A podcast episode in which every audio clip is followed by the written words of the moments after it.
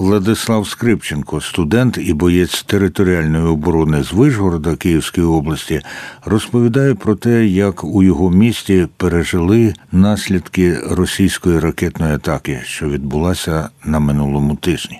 Так, місто потихеньку оживає. Е, потерпілим вдалося допомогти.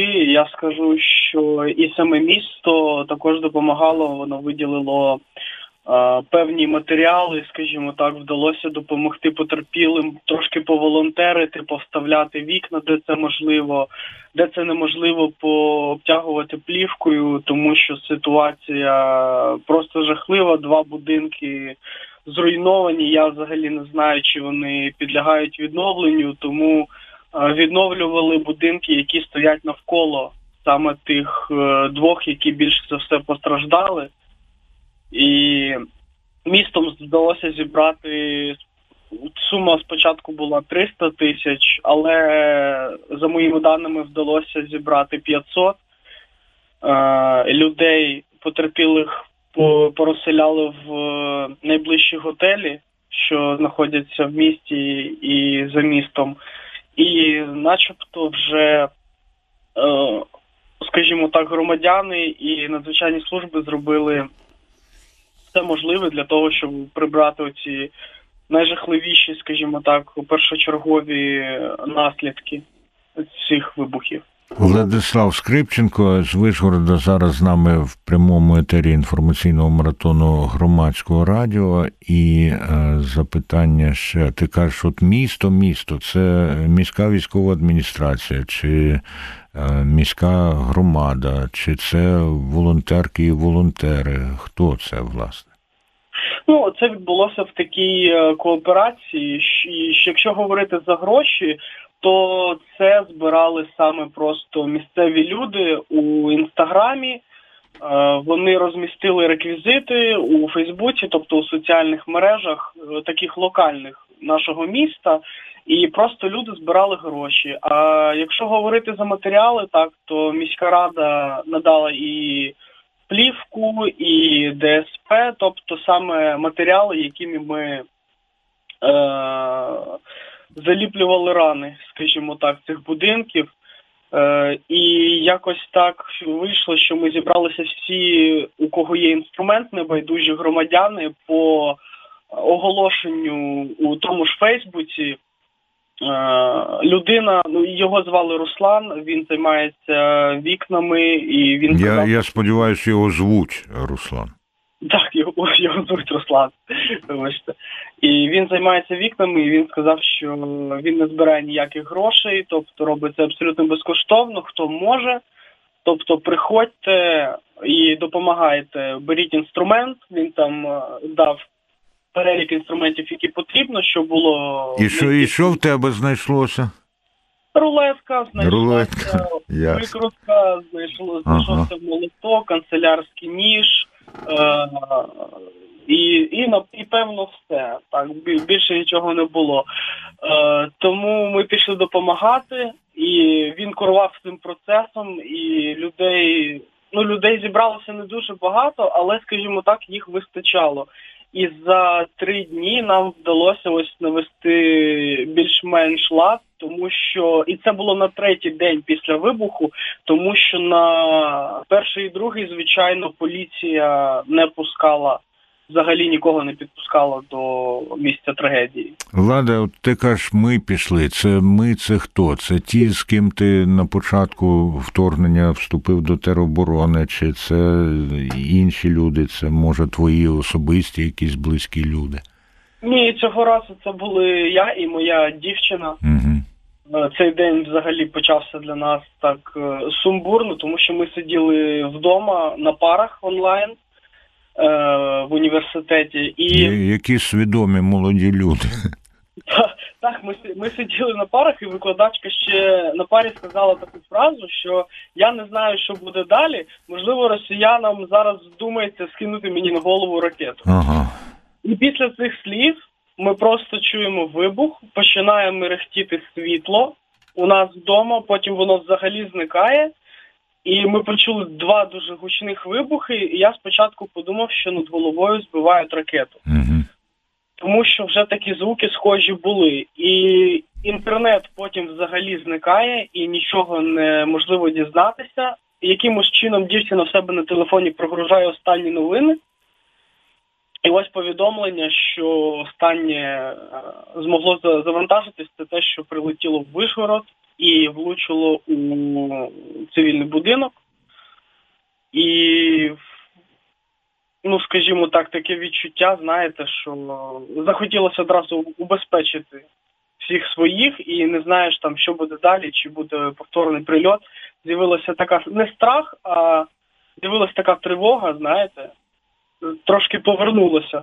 Ну, ну напев, напевне знаю, напевне знаю, бо березень добре пам'ятаю, та й те, що вже в жовтні і в листопаді з Києвом намагаються скоїти ці е, росіяни теж дуже добре пам'ятаю. Скажи, будь ласка, як із комунальними вигодами у е, Вишгороді зараз? Наскільки місто забезпечено водою, електрикою?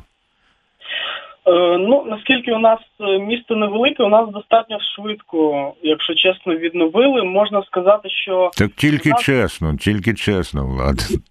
так, у нас вода і не зникала, Ага. а світло з'явилося буквально за 5 хвилин до півночі наступного дня. Угу.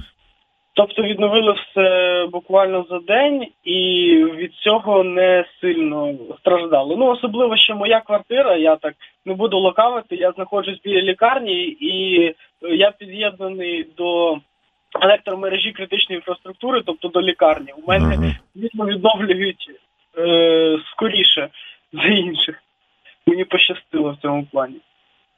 Скажи, будь ласка, що із роботою транспорту, магазинів і всякого такого? Бо у нас у Києві зараз виникли проблеми. Якщо транспорт, скажімо, електротранспорт швидко і я вважаю якісно замінили автобусами, ну гаразд там метро побільшало інтервалів, то з магазинами тепер проблема, бо вони ж підпадають під від- відімкнення електроенергії. І тепер е, потрібно ще й це брати до уваги, наприклад, ввечері, е, ну або ну, люди працюють в день, а ввечері хочуть піти до звичного свого магазину, а там відімкнено. Що в Вишгороді? У Вишгороді така сама проблема, тобто магазини, на жаль, також страждають від відключення світла і працюють, скажімо так, тільки основні у центрі міста. І так як місто невелике, всім доводиться ось так от сходитись в центр. Це не дуже далеко, але черги, звичайно, ви розумієте, коли все місто вбивається в один магазин, ну вони величезні, з цим трошки важкувато. Тому користуємося ось е, таким чином. Ввечері центральні магазини тільки, і тому люди почали більше скупатися в день, скажімо так. А сполучення з Києвом? Сполучення з Києвом в цьому перебоїв, до речі, не було взагалі, і навпаки, люди, які, е, скажімо так, водять автобуси з Вишгорода, е, я мушу зазначити, що коли прилетіло в житловий будинок, вони також під'їхали до місця трагедії і евакуйовували поранених і загиблих, тому що карет швидкої допомоги вже просто не вистачало. Тобто їм велика шана також. І сполучення з Києвом вони не припиняли. Ну і можливо останнє запитання в розмові з Владиславом Скрипченком, е, мешканцем е, Вишгорода і ретельним студентом, а також бійцем територіальної оборони. А що там чути від твоїх бабусь в Одесі? О, від бабусь в Одесі. Ну Що Одеса стоїть, Одеса стоїть, і я вам скажу, що оптимізму в них вистачає і його не менше, ніж у мене. І звичайно, що хіба що коли питаєш, на що вони скаржаться, тільки на здоров'я, знаєте, але це було завжди, скільки я себе пам'ятаю, ці скарги були на здоров'я. Але я вірю в те, що вдасться скоро їх побачити, тому що, знаєте, все ж таки. Інколи, коли вони кажуть, що проблеми зі здоров'ям і там в волосі немає оцих смішок, оцієї посмішки, розумієш, що там реально є якісь проблеми. А так дуже важко зрозуміти, тому що в основному вони кажуть, аби ви нам були здорові, а все інше там все одно. Ну так. Тому Одеса стоїть. Чудово. Одеса стоїть, Вишгород стоїть, Київ стоїть, Україна стоїть незламна. І а, слухай, останнє все ж таки запитання. Оце сказав незламна. А у Вишгороді е, відкрили чи бодай оголосили про відкриття пункту чи пунктів незламності? Так, у Вишгороді відкрили ось прямо на наступний день після прильоту, прямо біля цього будинку. Відкрили пункт незламності, а також е, шатер першої допомоги. І в цих пунктах незламності ми, тобто ну, волонтери, які зібрались допомагати не тільки потерпілі, а ще й волонтери могли також попити чай, там були обіди. Тобто в цьому проблем не було. І здається, по Вишгороду я поки що бачив два таких пункти незламності: один біля місця трагедії, інший ближче до центру міста.